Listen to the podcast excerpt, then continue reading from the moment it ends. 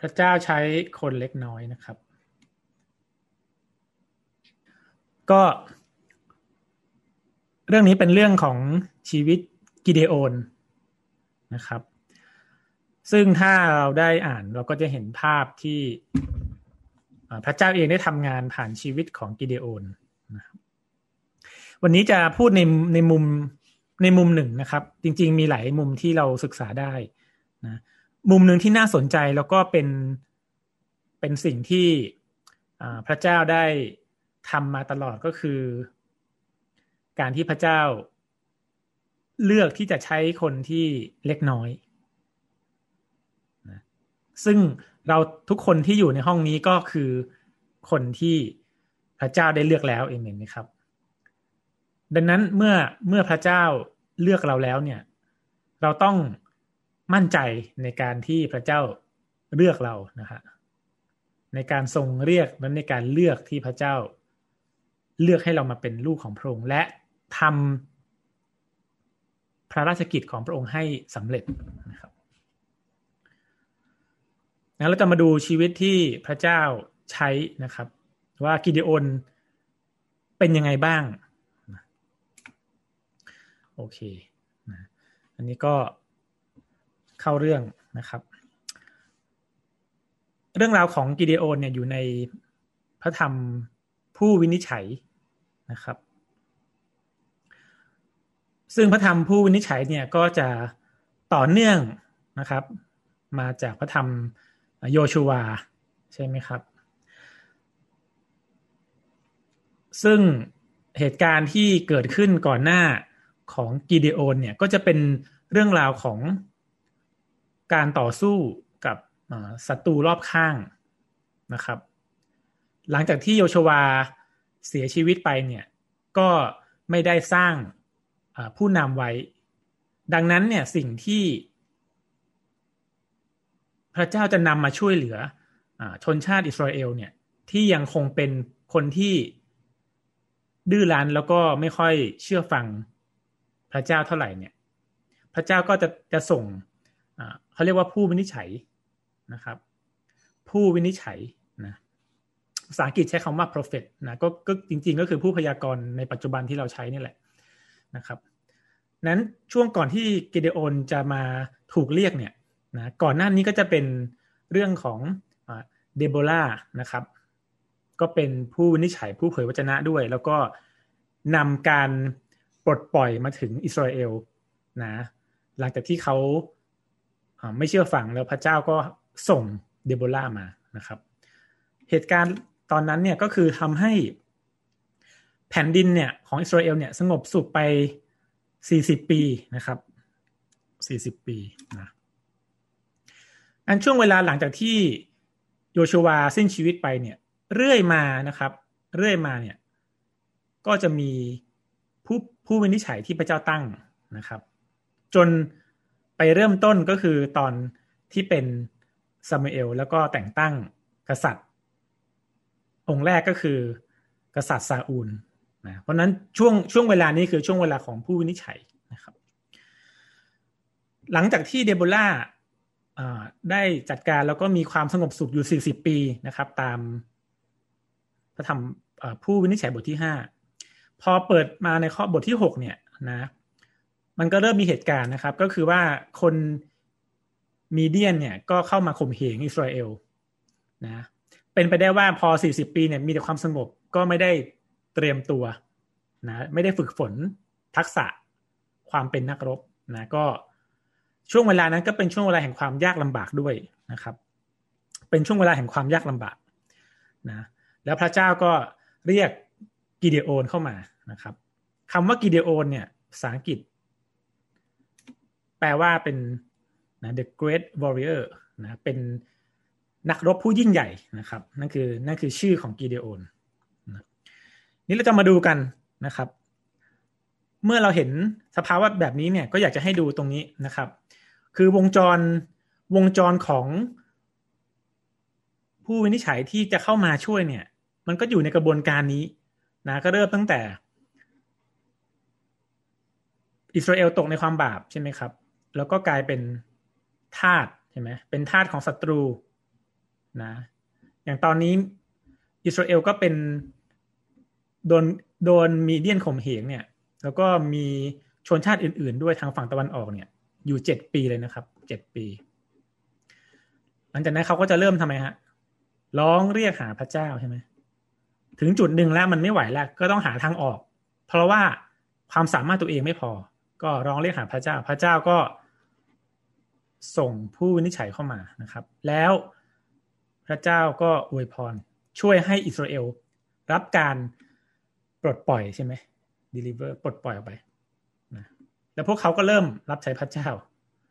จนกลับมาวงจรเดิม ก็คือกลับไปทำบาปอีก พอสบายแล้วตัวเองก็กลับไปทำบาปคำถามคือว่า ที่ชี้ไปเนี่ย ตัวเราเนี่ย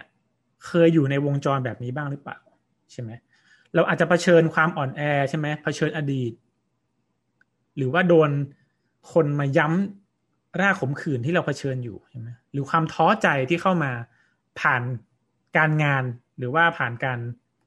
รับใช้พระเจ้าผ่านการให้คำปรึกษาพี่น้องหรือว่า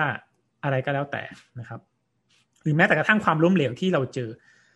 สิ่งเหล่านี้ทำให้เราท้อถอยหรือว่าทำให้เรา อ่อนกำลังแล้วต้องจำนนต่อความความบาปหรือเปล่านะเราก็ต้องมาดูนะครับ ไม่งั้นเราก็จะเข้าวงจรแบบนี้ได้เหมือนกันนะครับ นี่คือสิ่งที่เกิดขึ้นกับชนชาติอิสราเอลแทบจะตลอดนะครับ ไม่ว่าจะมีผู้วินิจฉัยหรือจะเป็นกษัตริย์ พวกเขาก็ยังวนเวียนแบบนี้อย่างที่เราได้อ่าน พระวจนะพระเจ้านะครับ นี่มาดูด้วยกันนะครับเหตุการณ์เนี่ย ถ้าพี่น้องดูแผนที่นะครับ จุดแดงๆเนี่ยคือพื้นที่ที่พระเจ้าเรียกกิเดโอนนะครับ จุดแดงๆเล็ก ๆ นะ ข้างบนนี้แล้วก็ แถวนี้จะเป็นเยรูซาเล็มนะครับนะแล้วก็ฝั่งฝั่งนี้ฝั่งที่เข้าคมเห็นคือฝั่งนี้นะครับ ฝั่งที่อยู่ด้านขวาก็คือคนที่อยู่ตะวันออกนะมีเดียนอัมโมนพวกนี้ทั้งนั้นเลยนะครับ คือเหตุการณ์ที่เข้ามาเนี่ย พวกเขาเข้ามาเข้ามาหมดเลย นะหมายความว่าไง หมายความว่า แผ่นดินที่พวกเขาอยู่เนี่ย นะ แม้เป็นฝั่งอิสราเอลเนี่ย แต่แต่คนที่จะออกไปสู้รบอะ ไม่มีพอเข้าใจใช่ไหมฮะ เพราะว่าอะไรไม่มีกษัตริย์นะแผนที่นี้ไม่ใช่แผนที่สมัยสมัยก่อน แต่เป็นแผนที่ที่มีแบ่งแยกแล้วนะ อาจจะดูแล้วมันเป็นภาพชัดเจน แต่ก่อนหน้านี้มันจะเป็นแผ่นดินกว้างๆนะแล้วก็พอไม่มีใครเป็นผู้นำเนี่ย ต่างคนก็ต่าง ใช้ชีวิตตามที่ตัวเองต้องการ แล้วพอมีศัตรูเข้ามาเนี่ยก็ไม่สามารถจะรวบรวมคนได้นะดังนั้นผู้วินิจฉัยจึงเข้ามาที่จะช่วยตรงนี้นะครับ นี้เรามาดูด้วยกันว่าการที่พระเจ้าใช้คนเล็กน้อยเนี่ยอย่างเช่นกิเดโอนเนี่ยนะใช้แบบไหนอย่างไรบ้างนะครับ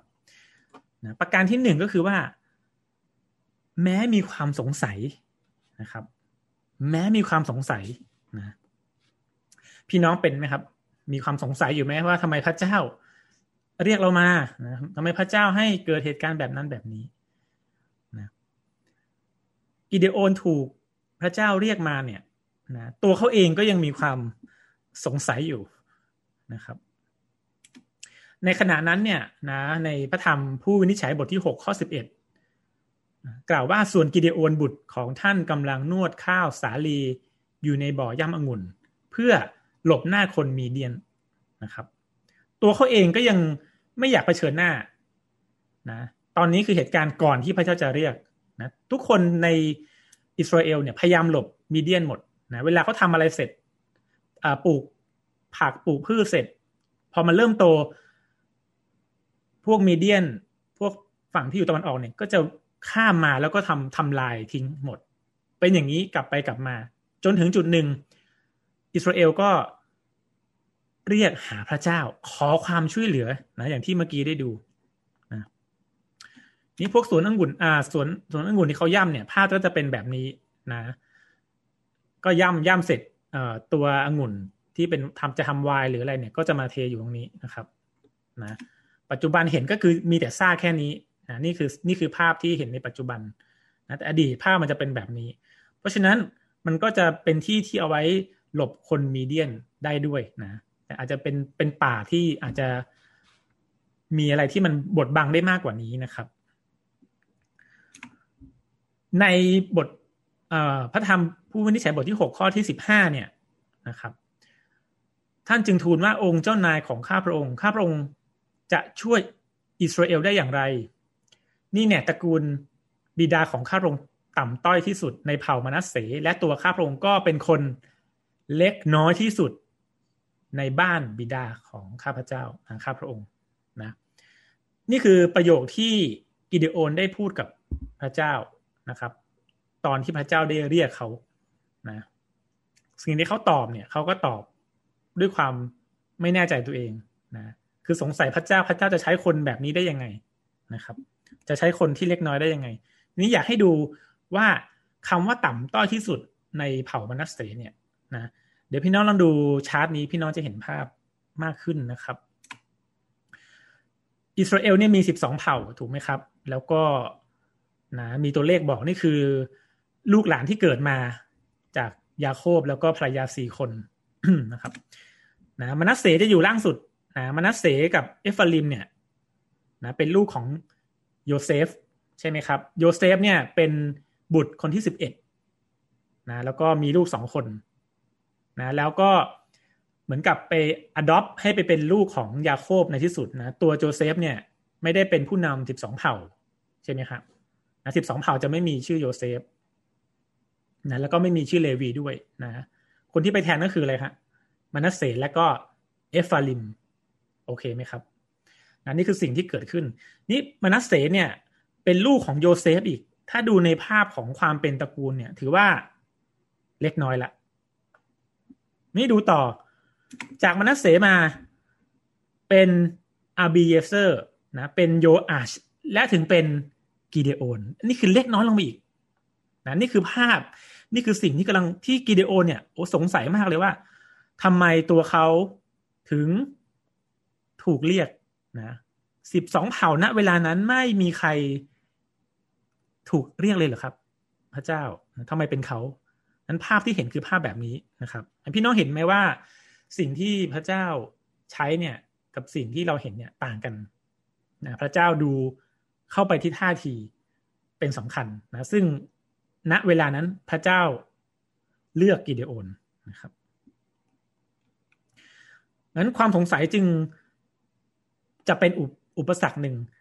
ที่พระเจ้าจะใช้ได้ แต่เมื่อพระเจ้าใช้เนี่ย เราก็ต้องทำไมฮะยินดีให้พระเจ้าทำงาน นะครับงั้นบอกว่าความสงสัยจะทำให้ความเชื่อของเราเนี่ยลดน้อยลงนะความสงสัยเนี่ยจะทำให้ความเชื่อของเราเนี่ย ลดน้อยลง ดังนั้นเราต้องทำไมไม่สงสัยอ่าเราต้องไม่สงสัยในสิ่งที่ พระเจ้าเรียกเราเข้ามานะครับเราต้องไม่สงสัยสิ่งที่พระเจ้านำนะ ในพระธรรมยากอบบทที่หนึ่งข้อที่หกนะยากอบบทที่หนึ่งข้อที่หกแต่จง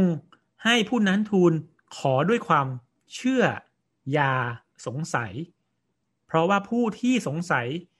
เป็นเหมือนคลื่นในทะเลทึ่งซึ่งถูกลมพัดไปซัดไปมานะดังนั้นเราต้องมีความเชื่อนะต้องเอาความเชื่อนำความสงสัย นะครับ อีกตอนหนึ่งในยอห์นบทที่สิบเอ็ดข้อสี่สิบนะ ข้อนี้ดีมากนะครับ พระเยซูตัดกับเธอว่าเราบอกเจ้าแล้วไม่ใช่หรือว่าถ้าเจ้าเชื่อเจ้าจะได้เห็นความยิ่งใหญ่ของพระเจ้านะถ้อยคำนี้เป็นถ้อยคำที่เราสามารถนำไปใช้ในการดำเนินชีวิตของเราได้เป็นอย่างดีเอเมนไหมครับนะถ้าเราเชื่อเราจะเห็น ความยิ่งใหญ่ของพระเจ้าเอเมนไหมครับ เพราะฉะนั้นนี่คือสิ่งที่พระวจนะได้บอก แล้วแล้วสิ่งที่กิเดโอนได้รับก็เช่นกันนะตัวเขาเองแม้มีความสงสัยในเชื้อชาติเขาตระกูลเขานะแต่พระเจ้าก็เลือกไปแล้วนะเมื่อพระเจ้าเลือกพระเจ้ามั่นใจว่าเขาทำได้เห็นไหมครับ เช่นเดียวกันเมื่อพระเจ้าพระบิดา เลือกพี่น้องมาให้เป็นลูกของพระองค์ พระองค์ก็คาดหวังว่าพี่น้องจะทำในสิ่งที่พระองค์ปรารถนาจะให้ทำได้เอเมนไหมครับ ไม่ว่าท่านจะจับต้องสิ่งใด นี่คือสิ่งที่มันเกิดขึ้น แล้วมันเกิดขึ้นมาแล้ว แล้วมันเป็น จะเรียกว่าอะไร มันเป็นเป็นบทศาสตร์ที่มันจารึกไว้ชัดเจนว่า เมื่อพระเจ้าเลือกพระเจ้าใช้เขา และเขาก็เกิดผล พระเจ้าเลือกเรา พระเจ้าใช้เรา และเราก็เกิดผลเอเมนไหมครับ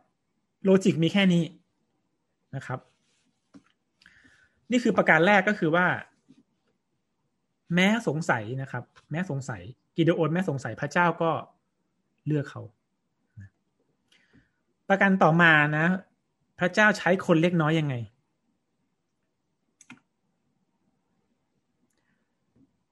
แม้ยังมีความกลัว นะพระเจ้าใช้คนเล็กน้อยอย่างกิเดโอนเนี่ยแม้เขายังมีความกลัวอยู่นะในช่วงเวลานั้นก็คือว่าพระเจ้าเมื่อพระเจ้าเรียกกิเดโอนปั๊บพระเจ้าก็เริ่มมอบหน้าที่ให้นะพระเจ้าบอกให้เขาเนี่ยไปทำลายรูปเคารพของพระบาอันนะครับนี่คือสิ่งที่พระเจ้าเริ่มต้นให้เขาทำนะสิ่งที่เกิดขึ้นนะครับ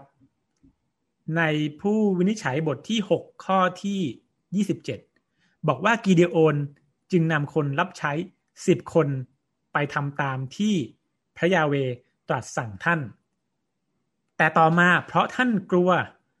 ครอบครัวของตนและกลัวชาวเมือง จนไม่กล้าทำในเวลากลางวัน จึงทำในเวลากลางคืนนะตัวของกิเดโอนเองก็ยังมีความกลัวแม้พระเจ้าจะใช้ และแม้เป็นสิ่งที่ชอบทำด้วย ถูกไหมครับ เมื่อเขาต้องไปทำลายพระบาอัน เมื่อเขาต้องไปทำลายรูปเคารพที่ต่อต้านพระเจ้าที่ไม่ได้มาจากพระเจ้า นี่คือสิ่งที่ชอบทำที่ทุกคนในอิสราเอลยอมรับ แต่ไม่มีใครกล้าทำนะรวมถึงตัวกิเดโอน ณเวลานั้นก็ไม่กล้าที่จะเข้าไปจัดการนะจนเขาต้องพยายามที่จะค่อยๆ ไปจัดการในเวลากลางคืนนะครับ สุดท้ายเมื่อเขาทำสำเร็จนะ เรื่องราวก็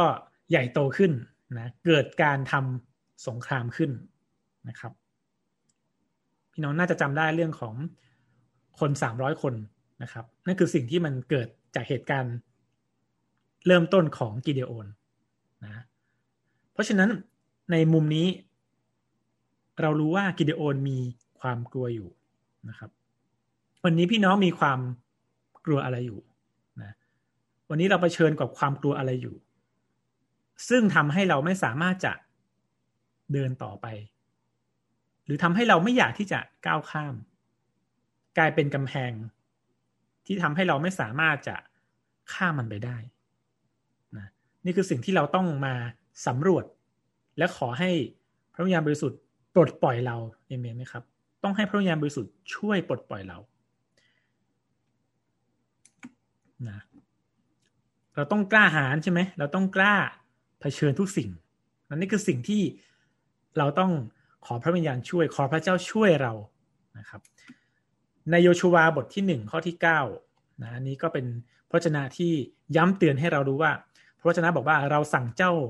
แล้วไม่ใช่หรือว่าจงเข้มแข็งและกล้าหาญเถิด อยากขั้นครามหรือตกใจเลย เพราะว่าพระยาเวพระเจ้าของเจ้าสถิต กับเจ้าทุกแห่งที่เจ้าไปนะดังนั้นเราต้องเอาความกลัวออกไปเห็นไหมครับ เราต้องขอพระเจ้าปลดปล่อยความกลัวออกไปนะก็ต้องมาดูว่าอะไรคือความกลัวที่พี่น้องเผชิญอยู่นะครับนั้นถ้าเราสามารถมีชัยชนะเหนือความกลัว พระเจ้าก็จะทำกิจของเราได้มากขึ้น เราจะสามารถให้พระเจ้าใช้ ชีวิตเราได้มากขึ้น และการงานที่เราจับต้องการอวยพรก็จะตามมานั้นเวลาพระเจ้าอวยพร วิธีการก็มีประมาณนี้ อันนี้ก็เป็นวิธีการหนึ่งนะซึ่งผมคิดว่าประสบการณ์ที่ที่ได้รับมาก็จะอยู่ในกรอบง่าย ๆ เหล่านี้ก็คือ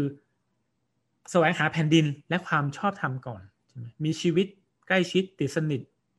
มีชีวิตแห่งการเลือกแผ่นดินพระเจ้าก่อนนะและก็ทำไมครับ อธิษฐาน อธิษฐานอย่างต่อเนื่องสม่ำเสมอ อธิษฐานด้วยความเชื่อไม่สงสัยประกาศความเชื่อออกมาใช่ไหมและทำอะไรทำอย่างซื่อสัตย์ในส่วนของเรานะเราทำแค่ตรงนี้ พระเจ้าก็จะมีเวลาที่พระองค์จะตอบเราใช่ไหมเวลาของพระเจ้าใช่ไหมมีทั้งโครนอสมีทั้งไครอสแล้วแต่พระไทยพระองค์ แต่เมื่อพระเจ้าได้ตอบ การเกิดผลก็จะมาถึงนะครับ นี่คือสิ่งที่เราเห็นได้นะเพราะฉะนั้นนี่คือ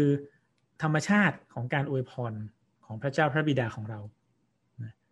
มีแบบไม่ธรรมชาติไหม มี ช่ไหมอาจจะไม่ได้อยู่ในกรอบนี้นะบางทีมาเป็นพระคุณเลย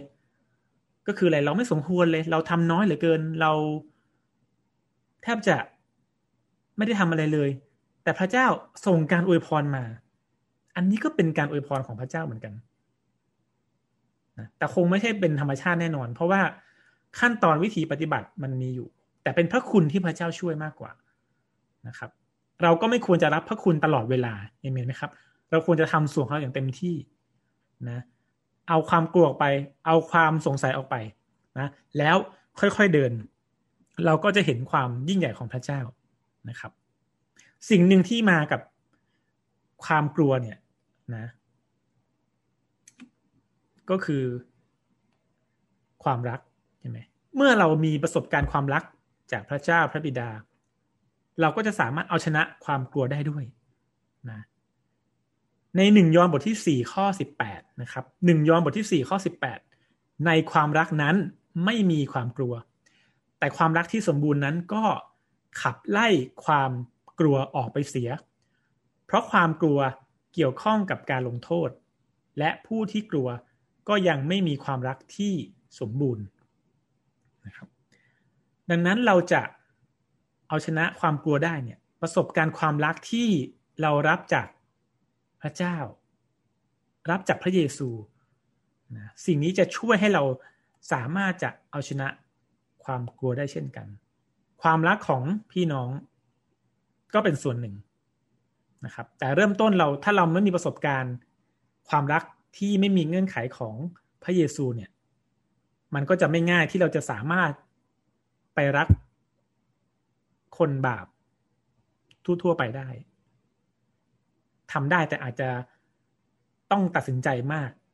แต่ถ้าเรารับความรักจากพระเยซูมาเต็มเปี่ยม เราจะยินดีสละตัวเราออกเพื่อจะรักคนอื่นๆได้อย่างไม่มีเงื่อนไข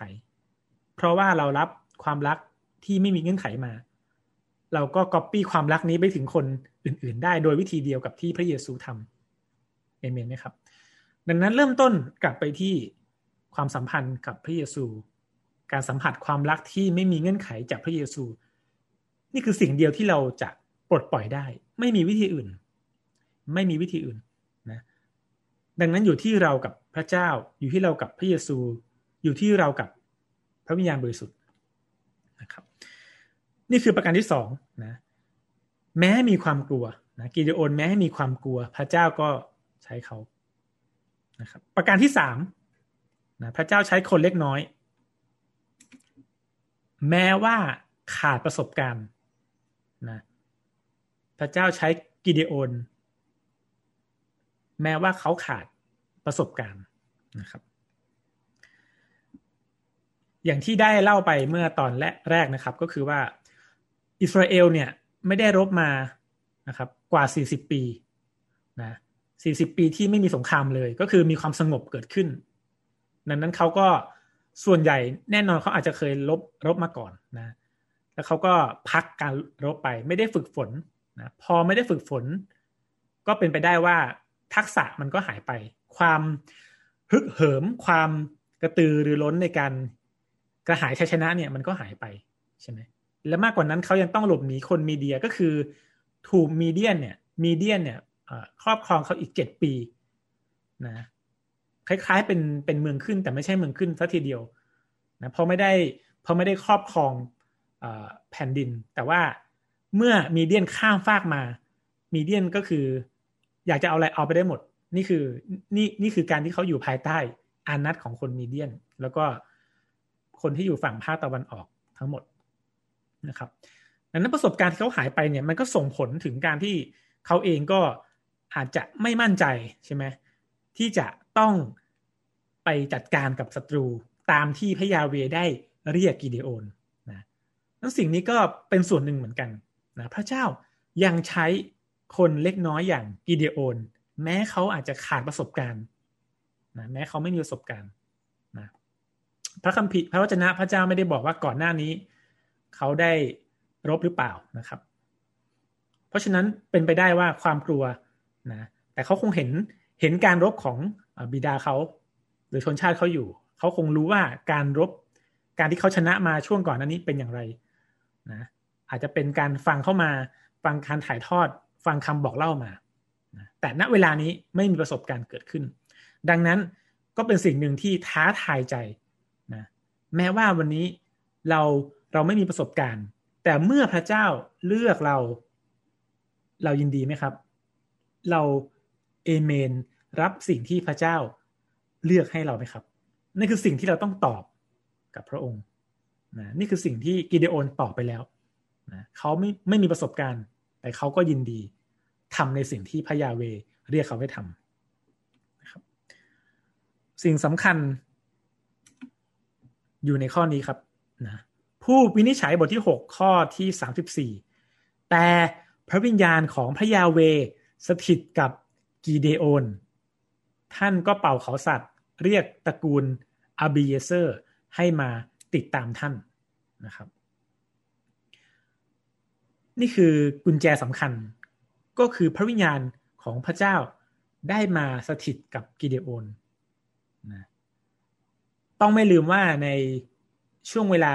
พันธสัญญาเดิมเนี่ย พระเจ้าเลือกบางคนถูกไหมครับ และพระวิญญาณบริสุทธิ์ก็สถิตกับบางคน ในบางช่วงเวลาด้วย เพื่ออะไรเพื่อทำให้พระราชกิจที่พระองค์ต้องการในช่วงเวลานั้นสำเร็จพระวิญญาณไม่ได้อยู่ตลอด นั่นคือในช่วงพันธสัญญาเดิม จนเมื่อพระเยซูมาบนโลก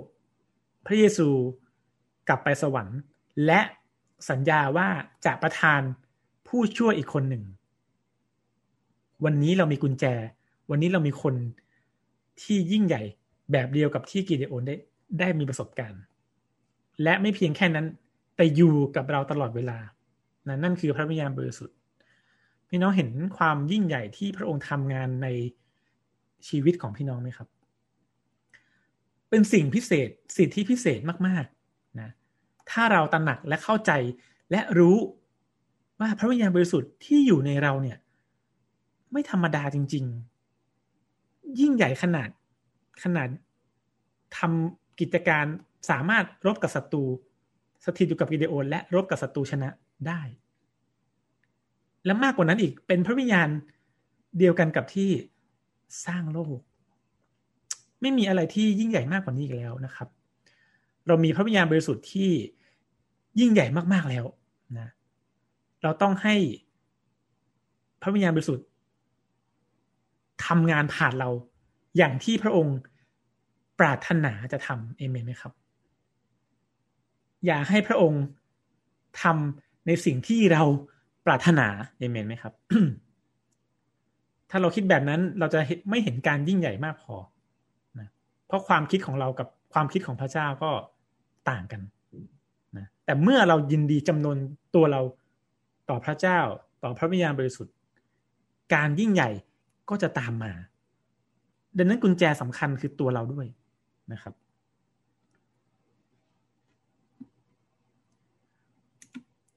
ดังนั้นเมื่อเรารับการนำโดยพระวิญญาณบริสุทธิ์นะเราบวกกับความกล้าหาญบวกกับความซื่อสัตย์นี่คือเป็นการรวมพลังที่ยิ่งใหญ่มาก และทุกสิ่งที่เราจับต้องจะต้องสำเร็จเห็นไหมครับ นี่คือสิ่งที่เรา ทำได้ นี่คือสิ่งที่คนในโลก ไม่มี พระวิญญาณไม่สถิตกับผู้ที่ไม่เชื่อ แต่เมื่อพระวิญญาณสถิตอยู่ในเราที่เป็นผู้เชื่อ เราต้องให้พระองค์ทำงานให้เต็มขนาด เพื่อเราจะทำการยิ่งใหญ่ของพระองค์ได้นะครับกิจการบทที่สองข้อที่สี่สิบเอ็ด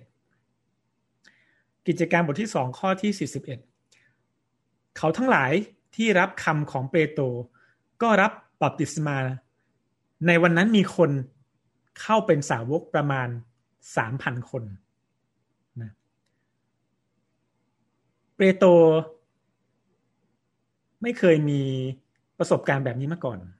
เปโตรไม่เคยดูแลคนมากขนาดนี้มาก่อน ก่อนหน้านี้ก็คืออะไรครับ ติดตาม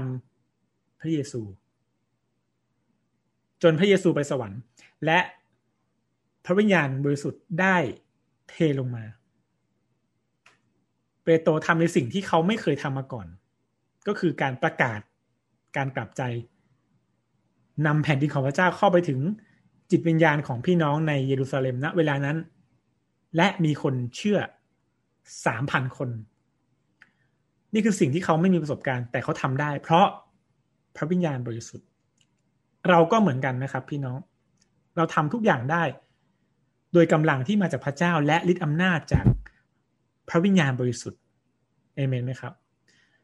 กุญแจมีเท่านี้เลย ประการต่อมานะครับนะพระเจ้าใช้คนเล็กน้อยนะ และกิเดโอนก็รู้บทบาทหน้าที่ของตัวเองนะ พระเจ้าใช้คนเล็กน้อยอย่างกิเดโอนเนี่ยและกิเดโอนก็รู้บทบาทหน้าที่ของตัวเอง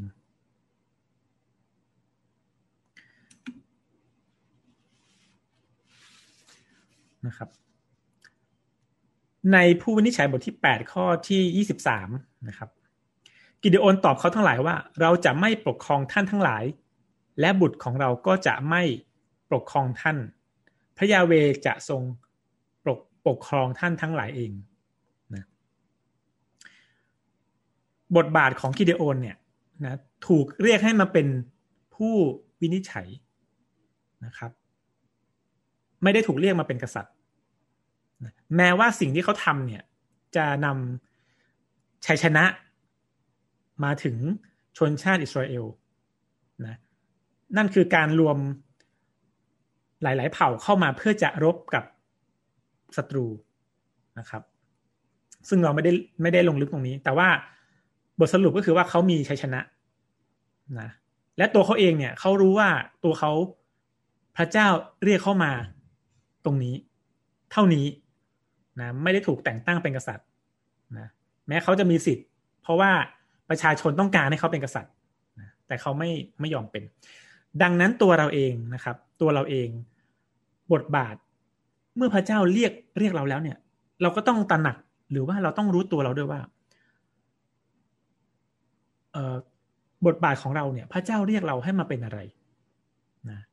สิ่งสำคัญที่เราจะทำได้คือ เราต้องถ่อมใจถ่อมใจ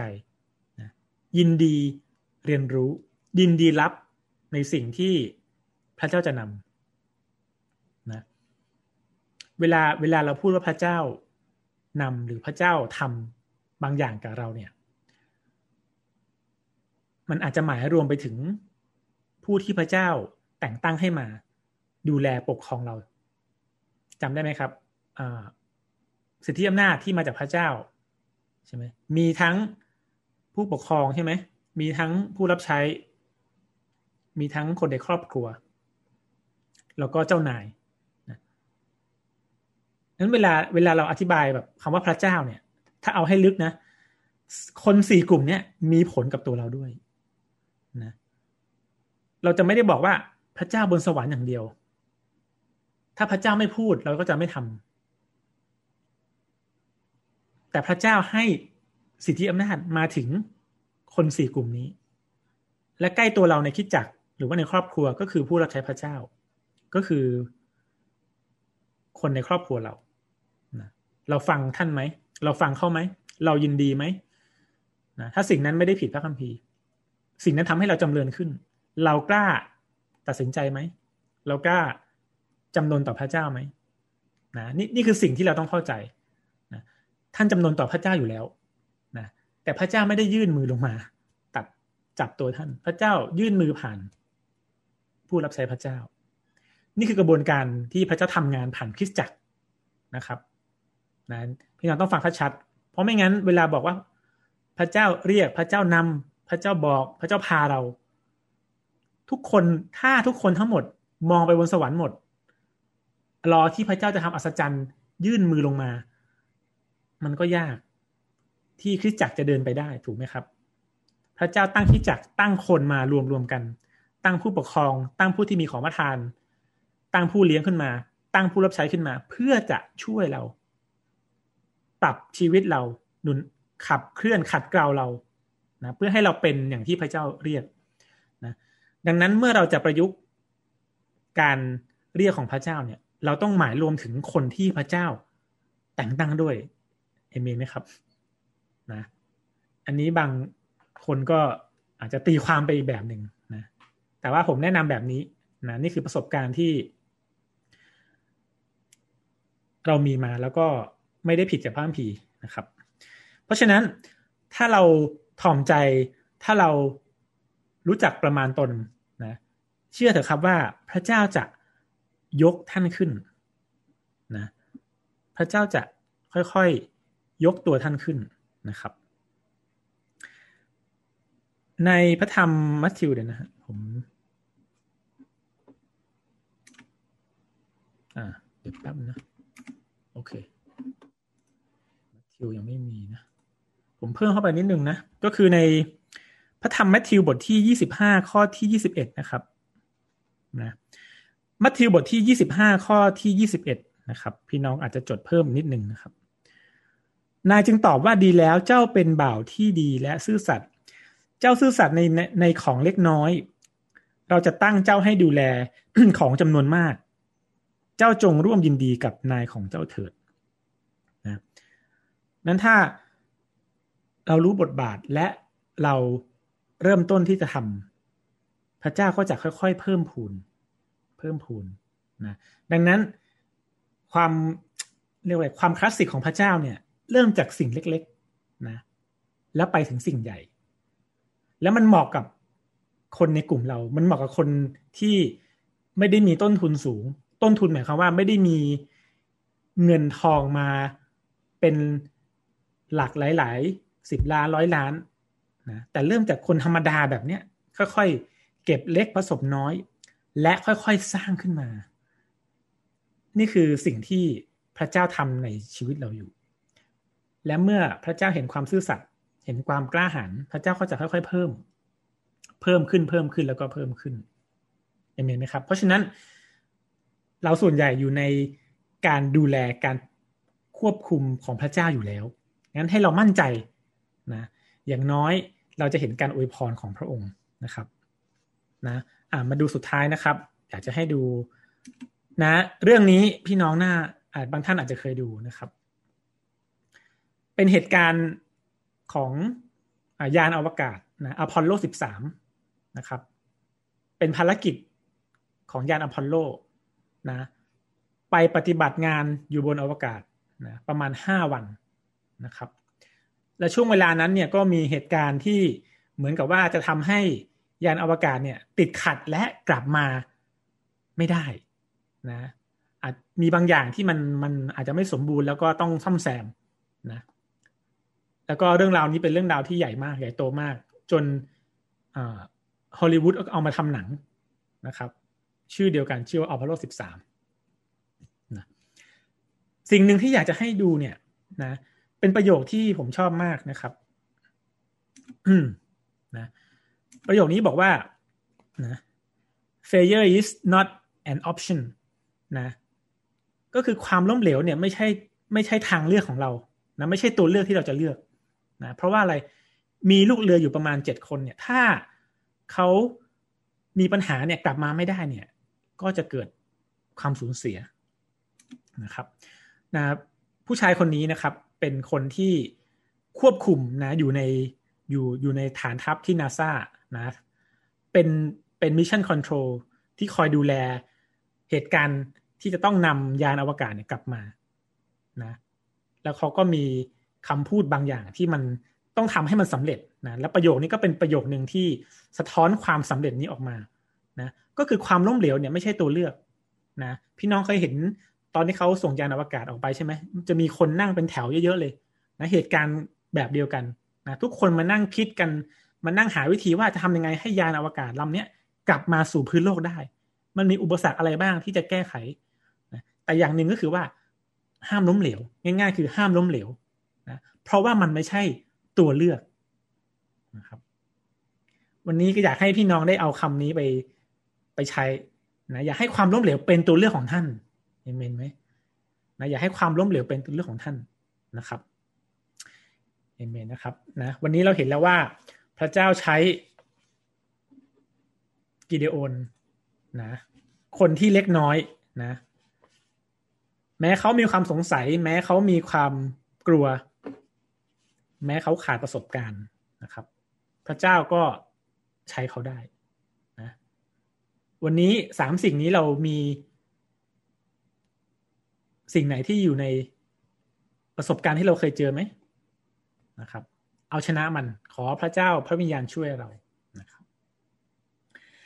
เอเมนนะครับ ก็จบบทเรียนวันนี้นะครับ ก็เชื่อว่าพี่น้องจะเห็นการปลดปล่อย